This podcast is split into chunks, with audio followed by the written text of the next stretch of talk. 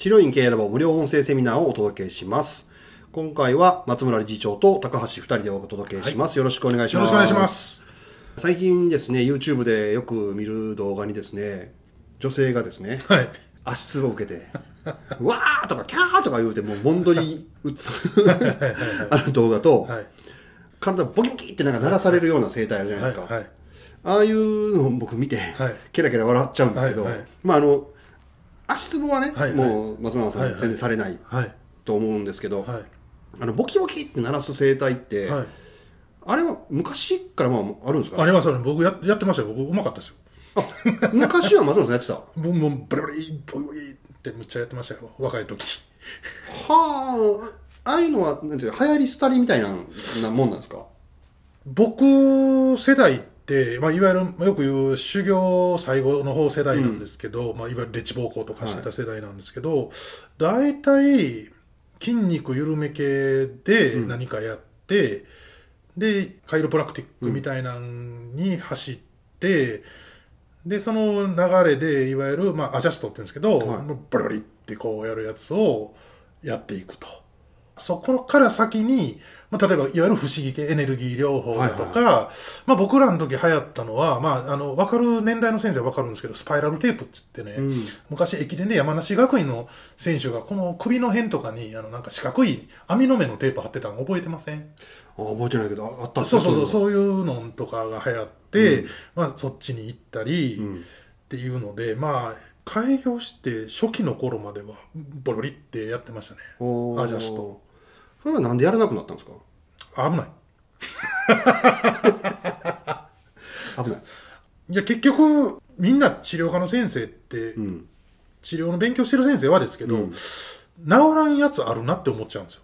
そのボキボキで治らない症状がある治る人もおるんですけど、うん。治らん人おるよね。うん。なんでなんやろうって言って治療法の勉強違うのを探していくでまあ外れもいっぱいあるけど、うん。当たったところのやつをまた一生懸命覚えていく、うんを繰り返すんでなんかやっぱり途中からボキボキ系からそうじゃない方にみんな流れていきますね。僕もうん。若い時はうん。整体っていうとボキボキさせるイメージがあったんですよ。で今の松村さんの話を聞くとねうんでもそのボキボキでももちろん治せるやつもあるし治せへんやつ、はいはいはい。まあ、治療って全部そうやと思うんですけど、はい。治せるやつ治せへんやつあると思うんですけど、でもそれを今 YouTube とかでやってる人って、うんうんうん。まあまあな年いってはる治療科の先生なんです。はいはいはいはいはいはい。知ってますよ。僕も好きで見るもん。それをずっとやってはるっていうことは、はい。まあ、その延長線上にももちろんあるはいはい、し、うん。松村さんは別別の道を歩んだだけで。うん、ただ、うん、僕のやってる治療法の流儀から言うと壊れてるのもいっぱいあるやろうなとは思いますけど。ああいうやり方をすることで？そういわゆるまあ、あんまり治療法の指定をして批判すると、まうんうんうん。あ、政治の話と一緒になってくるんでそこはまあまあ僕もぼかしますけど、うん。別に喧嘩売る売りたいわけじゃないので、はいはいはいただ映えていいよなと思います僕僕はもうあくまで素人の立場として、はいはいはいだから別にあれが悪いわけじゃないし、まあうん。うんその流行り廃りでうん。っていうのもないし、うん。もう一つのスタイルとしてあるけど、うん。でもさっき言ったように若い時僕ね、うんうん。ああいうの多かったけど、はい。最近逆にボキボキ言わせませんが多いじゃないですか。ああ言う人多いですね。やっぱ怖いっていうイメージがあるのかな？ああとねあ,、まあ、あんまこれもはっきり言っちゃうとちょっといろいろ角が立ったりとかうるさいからあれですけど一時期そのいわゆるボキボキ系でうん事故が多いのがあって、あのまあ、要するに教えた若い先生は未熟やけどガンガンボキボキさせるから、うん。下手やから結局壊しちゃう、うん。でまああの手がしびれた足がしびれたとか下手したら結構後遺症残る系の医療事故があって一時期ねその治療法の一部を使ってると、うん。その僕たちがよく入ってるいいわゆる医療看護もし何かあった時の保険に入れないっていうものまであったぐらい今も多分そういうそこそういうのところのやつは入れないと思うんですけど僕もは入る時に必ず聞かれたのはそれやってませんよねって言われてあやってませんやってませんって。あじゃあ OK ですって言われたんで、まあ、そういうのとかもあって一時期ちょっとなるほどね。問題になったことはちょっとあっまああったんだとは思うんですけど、うん。なるほど。まあそのいろんなねうん。入り廃りの中で、はい。松村さんがうん。今までこの治療で勉強してきた遍歴というか、はいはいはい。どういうことを考えてどういう治療を勉強してこられたんですか？あとね一番最初覚えたのはマッサージですね。マッサージ。ガンガンマッサージ指腫れるまでマッサージさせられて、修行時代。あそうですそうです、で僕の場合鍼灸が先だったので、結構その東洋医学系当時は好きじゃなかったんで、その筋肉を緩めるっていうところに着目して硬、いものを緩めりゃなんとかなるだろう、はいは治らんなっていうのはあるんですよね、なんで治らんのかなって思ってたらいわゆるその兄弟子とかが回路の勉強をしだしてるから、教えてもらってたら、まあ、僕の場合回路だったんですけど、なるほど体が歪んでるから要するに背骨が歪んでたりするから筋肉が硬くなるんだと。だそこの硬くなった出てる症状をいくら追っかけても、原因取らなきゃダメなんだ。うん。って言っていわゆる矯正系の世界に入っていくと。はい。強制的な骨をまあっすぐはい、正しいいわゆる歪みを整えていくという感じのことにも入っていくわけですね。ほうほうほうほう。だからそこの世界でも、じゃあ、その、回路とかやったら、例えば背骨が全部の世界やけど、いや、でもなんかちょっと違うよね。うん。それだけじゃなあとか、そのまあ信じてる方からすれば何を言ってんねんと思われるかもしれないけど、やっぱり、その当時のね、若かったから未熟やのもあると思うんですけど、いやなんか違うな、これだけじゃないなとか、下手したら、頸椎の一番で一番背骨の上側を整えたら全部良くなるっていう、豪語する人もおられたんですけど、いや、ならんなと。うんうんって言っていくうちに、まあ、こうじゃない、ああじゃないとか、うん。まあ、引っ張ってたのを今度、圧をかけるように変わったりだとか、まあ、いろいろあるんで、はいはい。まあ、それ聞いて治療法の名前ピンとくる先生もいると思うんですけど、まあ、あえて言わないですけど、そういうのとかを、あと、うん、やっていったり、その時働いてた接骨院の先生の師匠がこれとかいうので、おまた新たに学んだりとか。マッサージやってました、はいはい。マッサージ直せることももちろんありますよ、はいはいありますあります。でもやっぱりこうあれができんぞこれができんぞっていう手詰まりになってくるから、はい。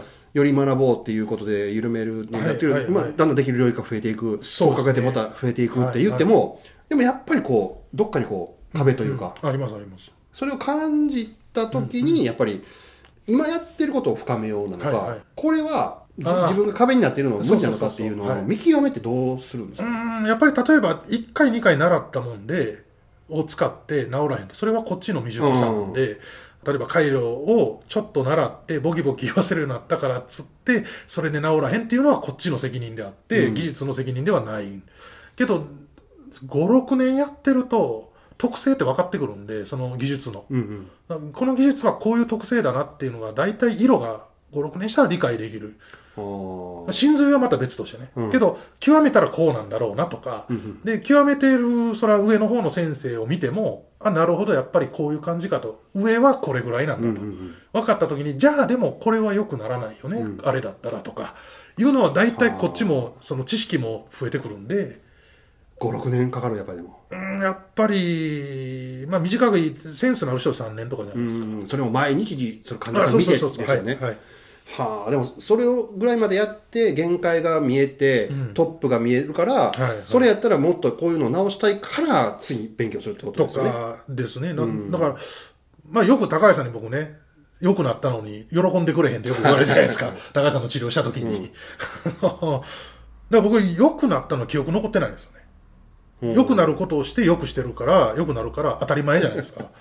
だからあれなんでこいつ良くならへんねんっていう方を覚えてるんで、余計にそっちの思考に入るんかもしれないですね。でもそれでん勉強しようと思う人と、まあ僕は社内はって思う人って、うんうんうん いると思うんですよ、うん。はいはい。そのモチベーションになったのって何ですか？